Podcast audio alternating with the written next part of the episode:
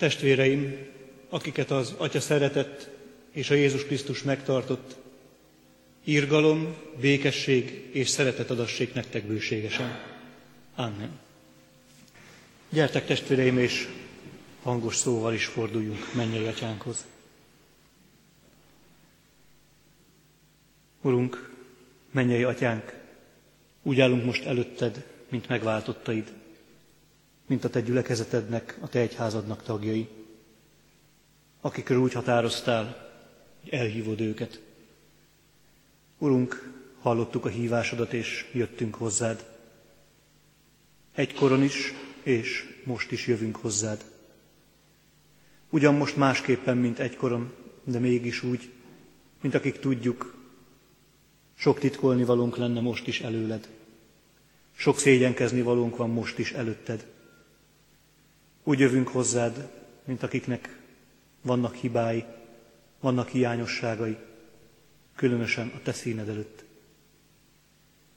Urunk, mégis köszönjük, hogy a te színed előtt van helyünk.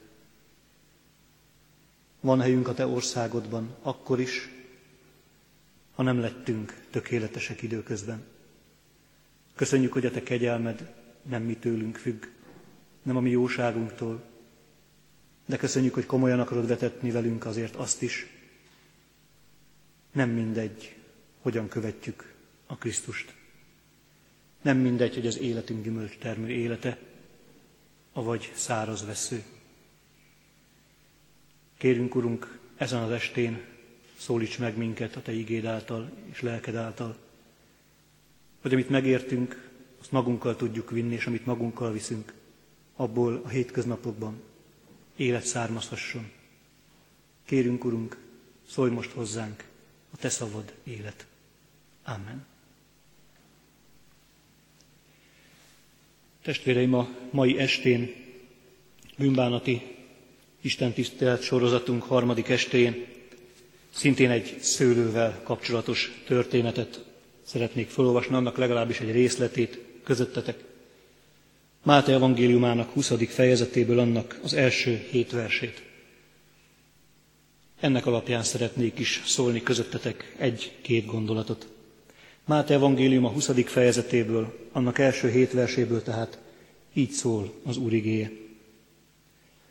Hasonló a mennyek országa a gazdához, aki korán reggel kiment, hogy munkásokat fogadjon a szőlőjébe. Miután megegyezett a munkásokkal napi egy dénárban, elküldte őket a szőlőjébe. Amikor kiment kilenc óra tájban, látta, hogy mások is állnak a, piacon tétlenül, és ezt mondta nekik, menjetek ti is a szőlőbe, és ami jogos, megadom nektek. Azok pedig elmentek. Ismét kiment 12 óra körül, és délután három óra tájban, és ugyanígy tett. Amikor pedig késő délután öt óra tájban is kiment, még mindig találtott áldogálókat, és megkérdezte tőlük, miért álltok itt egész nap tétlenül? Azok pedig így válaszoltak, mert senki sem fogadott meg bennünket. Erre ezt mondta nekik, menjetek ti is a szőlőbe. Idáig az Úr írott igéje. Foglaljátok el helyiteket, testvéreim. Most már harmadik este vagyunk, lehetünk úgy együtt, hogy valamilyen szőlővel, szőlős kerttel kapcsolatos történet, ige szakasz kerül elénk. Elhangzott már az előző estéken is, hogy a szőlő milyen gazdag szimbolikával rendelkezik, különösen az Ószövetségben. Mi mindent jelképez a szőlő, a szőlőtő és maga a szőlőfürt is. Ezekre most külön nem szeretnék kitérni, csupán majd az ige szakasz kapcsán, hogy itt, éppen ebben a szakaszban mit jelent. Ám mielőtt ide elérnénk, hadd mondjam, mint egy picike kis összefoglalásképpen, hogy tegnap előtt csütörtökön hallottunk arról, milyen az, amikor az Isten cselekszik, amikor az Isten mindent elkészít, és valahogy még sincsen gyümölcs termés a szőlős kertben, és milyen az, amikor az Isten magára hagyja ezt a kertet. Milyen pusztává válik, mennyire elvadul. Aztán tegnap hallottunk arról, szintén a gyümölcs termés okán, milyen az, amikor a keresztény ember, a tanítvány el akar szakadni a mesterétől, amikor a szőlővesző el akar szakadni a szőlőtőtől, Mennyire, mennyire nem, hogy gyümölcsöt nem tud teremni, de életben sem tud igazán maradni nélküle. Mai estén kicsit máshova helyeződik a hangsúly. Mai estén is lesz szó szőlőről, de mai estén inkább az ember oldalára esik a hangsúly. Tudnilik, mit teszek én, amikor az Isten hív, amikor az Isten törődni akar velem, amikor az Isten valahová el akar küldeni. Énekelték Ósion ébre egy törzsbe küldetésed. Ez az egyik szelete ennek a gyümölcs termésnek, ennek a munkálkodásnak. De ne szaladjunk ennyire előre. Két, két gondolatot szeretnék most csupán szólni, azt egy icipicit csupán kifejteni. Az egyik, az Isten az, aki elhív a szőlős kertbe. Az Isten az, aki a szőlőjébe hív, a szőlőjébe küld. A második gondolat pedig, ebben a szőlőben bizony, bár a történet erre nem tér ki nagyon részletesen, de azért lehet tudni, ebben a szőlőben dolgozni kell. Az Isten a szőlőjébe hív, a szőlős kertjébe hív. De vajon mi ez? Ez egy nagy kérdés. Rögtön az első versben találunk rá választ, amikor azt mondja Jézus rögtön a legelején. Hasonló a mennyek országa a gazdához, aki korán reggel kiment, hogy munkásokat fogadjon a szőlőjébe. Nagyon érdekes, hogy azt mondja Jézus, az Isten országa az nem egy konkrét hely. Az Isten országa nem határolható ilyen módon körül. Nem lehet szölöpeket kitűzni, hogy ezeken belül van az Isten országa, azon kívül meg a világ. Ezen belül van az egyház, egyébként pedig a világ. A templom falain belül van az Isten országa, egyébként pedig a világ. Hanem azt mondja Jézus, tulajdonképpen leegyszerűsítve a dolgot, az Isten országa nem ilyen módon kijelölhető. Az Isten országa, az történik. Az Isten országa folyamatosan van, folyamatosan bővül, folyamatosan kiteljesedik, történik. Nem egy statikus dolog, sokkal inkább valami dinamikus, valami mozgásban lévő. Mert azt mondja, nem azt mondja, hogy hasonló a mennyek országa a gazdához, hasonló a mennyek országa a szőlőhöz, hasonló a mennyek országa a munkához, hanem azt mondja, így egyben, hasonló a mennyek országa a gazdához, aki korán reggel kiment, hogy munkásokat fogadjon a szőlőjébe. Ez egy cselekvés. Látunk egy gazdát, aki kimegy a piacra, és megfogad embereket, hogy menjetek a szőlőbe dolgozni. Tulajdonképpen itt a híváson van a hangsúly. Gyertek az Isten országába, mondhatná másképpen Jézus, hogyha nem példázatban beszélne. Az Isten országa történik, és ennek a történetnek te is részese lehetsz, mondja Jézus. Korán reggel kiment, hogy munkásokat fogadjon a szőlőjébe. Az Isten az, aki hív. Az Isten az, aki elhív. Én minden apait, anyait bevethetnék annak érdekében, hogy az Istenhez eljussak, hogy az Isten országába, az Isten szőlős kertjébe bejussak, nem sikerülne soha. Ha a szőlős gazda nem hív szőlőjébe, ha az Isten nem hív az Isten országába, akkor én abba soha be nem juthatok. Akkor ott ácsorgok a piacon, reggeltől estig, és végül úgy kell lehúnynom szememet, hogy nem csináltam semmit, hogy se reményem, se jutalmam, semmim nem volt. Nyilván érezzük ennek a feszültségét. Egy napot ír le csupán a példázat, és nem is olvastam ráadásul végig. De azt érezzük, itt az ember életről van szó. Az ember élete ez az egy nap. És ha nem volt munka közben, ha nem volt remény közben, ha nem hívott senki, ha nem fogadott meg senki, akkor egyedül maradtam, tán az örökké valóságig. De a fontos a példázatban az, hogy a gazda újra és újra megy, meg lehet figyelni, hogy az utolsó kivételével három óránként kimegy, és hívja az ott áldogálókat a szőlőbe dolgozni. Az atya nagyon is cselekszik. Az Isten országát nemhogy nem elrejti, a szőlőskertet nemhogy nem elrejti és eltitkolja, hanem direkt mondja, gyertek, lehet dolgozni az én szőlőskertemben. Aki akar valamit kezdeni, aki az életével, aki akar valamit kezdeni a napjával, és nem csak itt áldogálni a piacon, az jöhet, mert van lehetőség. Furcsa kimondani ezt így, kicsit áthallásos a mai Magyarországon, ahol arról hallunk időnként, hogy ellentmondásos híreket, hogy hol csökken a munkanélküliség, hol sosem látott méreteket öltött, és még fog is ölteni. Talán furcsán hangzik. Itt egészen estig, ennél a gazdánál, egészen estig van munka lehetőség. Bármikor lehet jönni. Mindig van hely. Csak azt kell eldönteni, akarok-e dolgozni, vagy nem akarok dolgozni. Csak azt kell eldönteni, elmegyek-e, vagy nem megyek el. Nem tudom, hogy a testvérek közül ki volt már munkanélkül életében, akár rövidebb, akár hosszabb ideig. Én voltam munkanélküli többször is életemben, jól lehet a leghosszabb időszak az másfél hónap volt, de hát emlékszem, amikor nem volt bevételi forrás, nem volt fizetésem, az összegyűjtött pénzemből kellett, hogy éljek, és kilátás sem volt igazán arra, hogy valami majd egyszer csak az utamba kerül, és majd engem hívnak. Hát nem. Aki ismeri ezt az élethelyzetet, tudja, az én, az én önéletrajzom egész konkrétan 124 helyen volt bent. 124 helyre adtam be. A legkülönbözőbb állásokra. Mert egy kicsit már kétségbe is voltam esve, vagy hát még a végén talán éhen halok. És nem, hogy hívtak volna, nekem kellett teperni. És így nagy nehezen másfél hónap után egyszer csak lett. Nem tudom, hogy érezzük-e a feszültséget. Itt három óránként kimegy a munkaadó. Nem csak egyszerűen ül otthon és várja azokat, akik majd jönnek.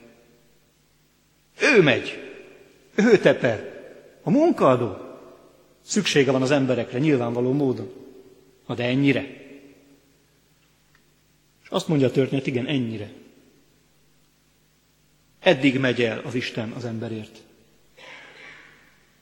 Még ötkor is kimegy. Egy óra van hátra körülbelül a munkanapból, sötétedésig.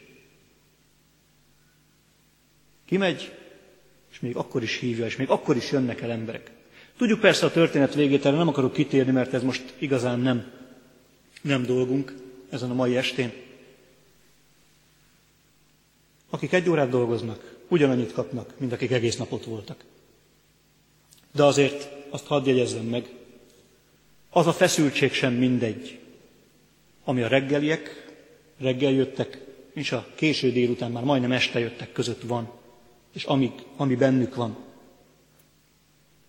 Mert a reggel jöttekben akkor keletkezik feszültség, amikor a bérosztás van, a jutalomosztás van, azokban pedig, akik késő jönnek, végig ott van a feszültség. Én ismerem ezt a feszültséget, mi lesz velem?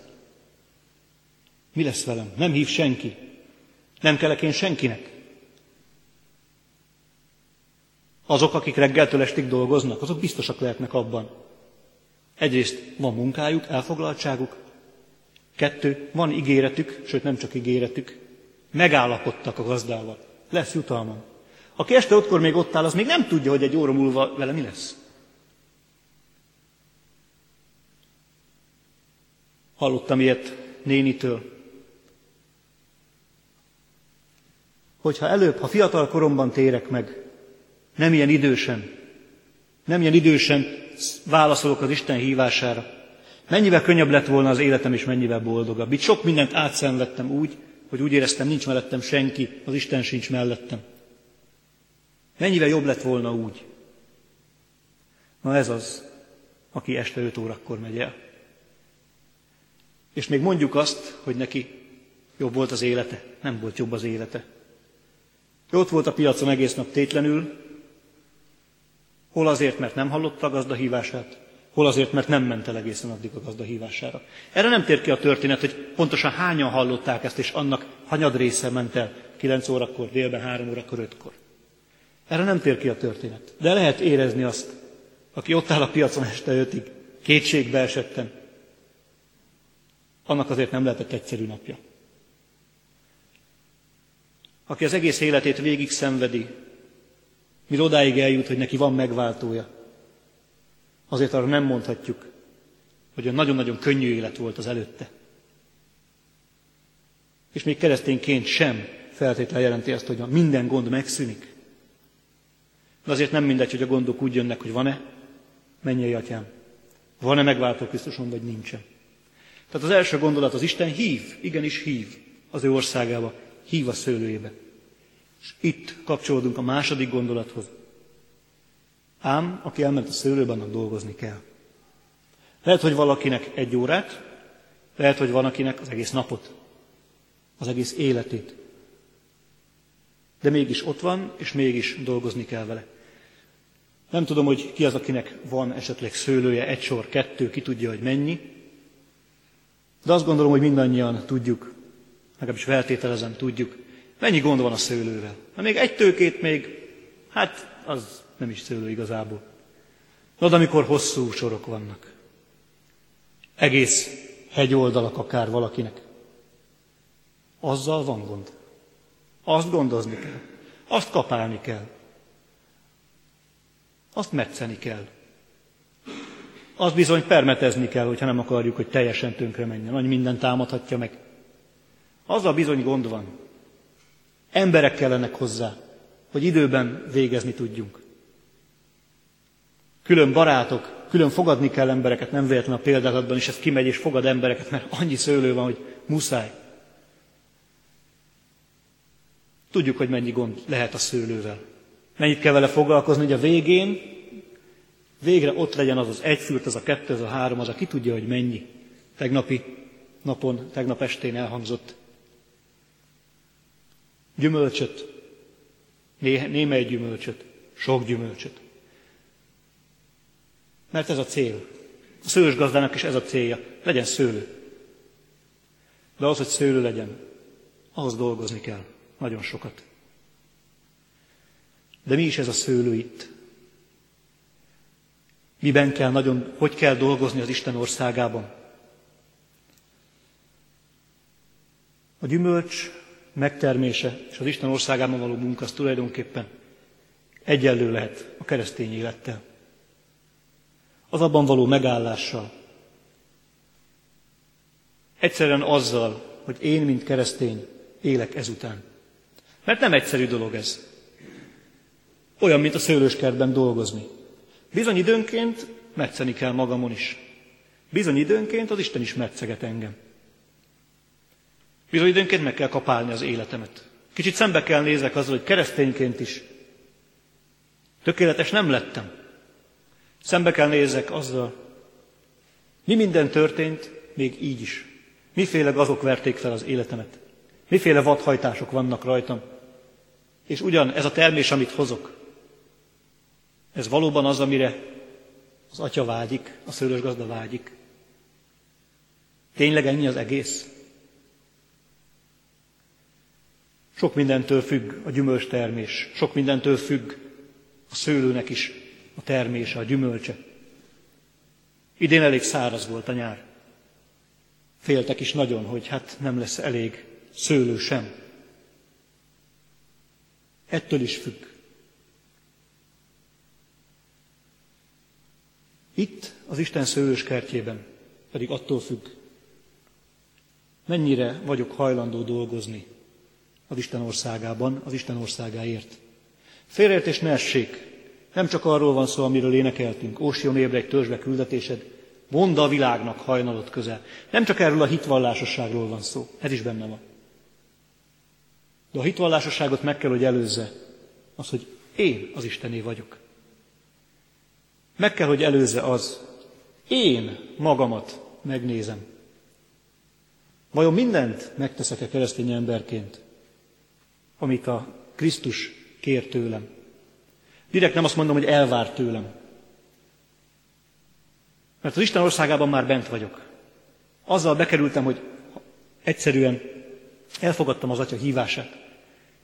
Azok, akik reggel mennek, akik este mennek a szőlőbe a példázatban, ugyanazt a jutalmat kapják. Aki elment a szőlőbe, az megkapja a jutalmat, ez nem kérdés. A kérdés az, hogy közben hogyan telik az idő. A kérdés az, hogy közben hogyan telik az élet. Hoz egy gyümölcsöt az élet. És aki utoljára ment, és csak egy órát dolgozott, az pontosan azt bánhatja, hogy azokat az áldásokat, amik a gyümölcs termései tulajdonképpen, azokat nem tapasztalta meg. Vagy legalábbis nem annyit, mint amennyit a reggelmenők. Mert aki reggel ment, az láthatta a munkájának a gyümölcsét. Láthatta, hogy fejlődik az élete. hogy előre halad az élete. Hogy szépen lassan változik az élete. Hogy már nem kapja olyan könnyen föl a vizet. Most abszolút banális dolgokat fogok mondani, de én ezt, érz, én ezt éreztem és érzem magamon. Sokkal türelmesebb tud lenni. Sokkal inkább tud örülni. Sokkal szelidebb, megértőbb tud lenni. Tud szeretni, tudja az mit jelent, és viszont is tud szeretni, el is tudja fogadni. Tud megbocsátani.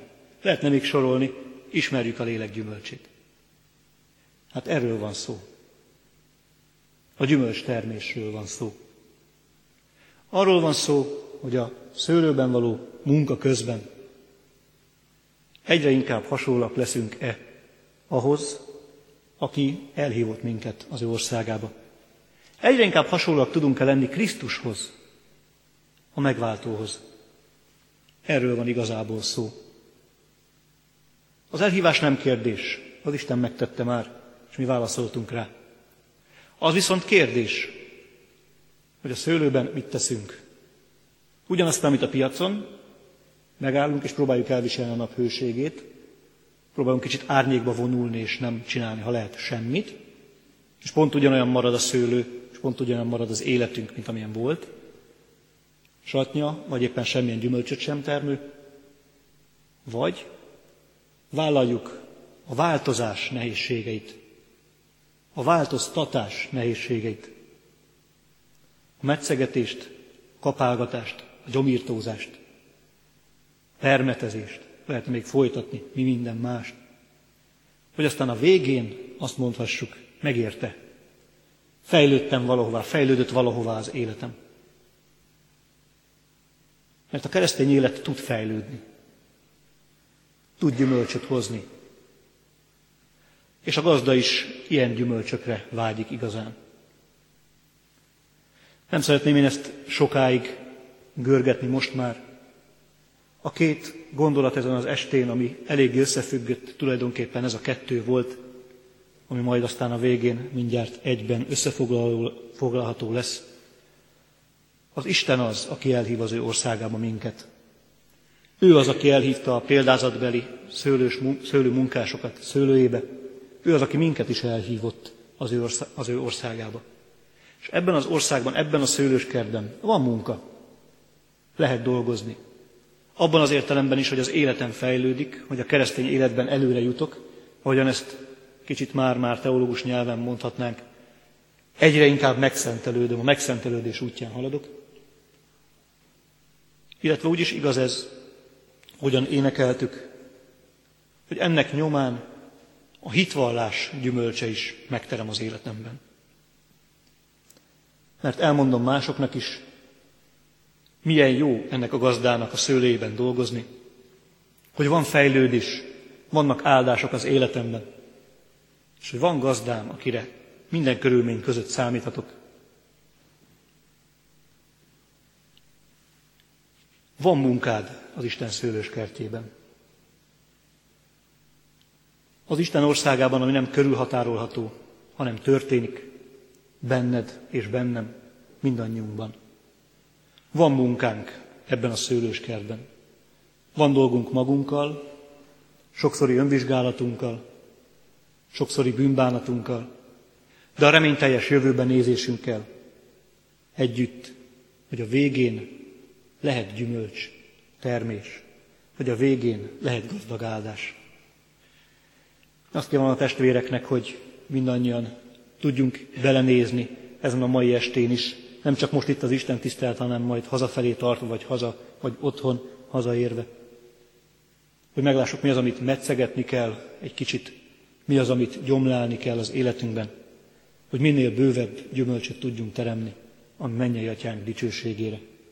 Amen. Gyertek testvéreim, és röviden fohászkodjunk. Mennyei atyánk, Köszönjük neked, hogy a te elhívásod visszavonhatatlan. Köszönjük, hogy amikor te hívsz minket, akkor azt komolyan gondolod, akkor az örökre szól. Köszönjük neked, hogy meghallhattuk a te hívásodat a maga idején. Köszönjük, hogy biztosak lehetünk a te országot felől, és az abban való polgárjogunk felől. De Urunk, köszönjük, hogy ez az ország, a te országod valóban történik és dinamikus. És így a mi életünk is változhat, a mi életünk is fejlődhet. Urunk, látod, sokszor úgy érezzük, nem halad sehová. Talán, hogy egy picit vissza is fejlődik, de kérünk, adj erőt, és add a te jelenlétedet ahhoz. Életünk gyümölcsöt teremhessen. Urunk, kérünk téged, metszeges minket, kapálgas minket, őriz minket, hogy a végén valóban jó gyümölcsöt teremhessünk a te dicsőségedre. Krisztusunk, köszönjük neked, hogy a, ennek az országnak az üzenetét és magát ezt az országot te hoztad el közénk.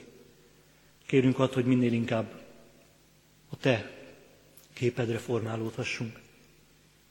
Szentlélek Úristen, téged kérünk, ezen az úton vezess minket, óvj minket, szentelj meg minket, igéd által is, és szentelj meg minket kísértésekben, bűnökkel szemben való megállásban is.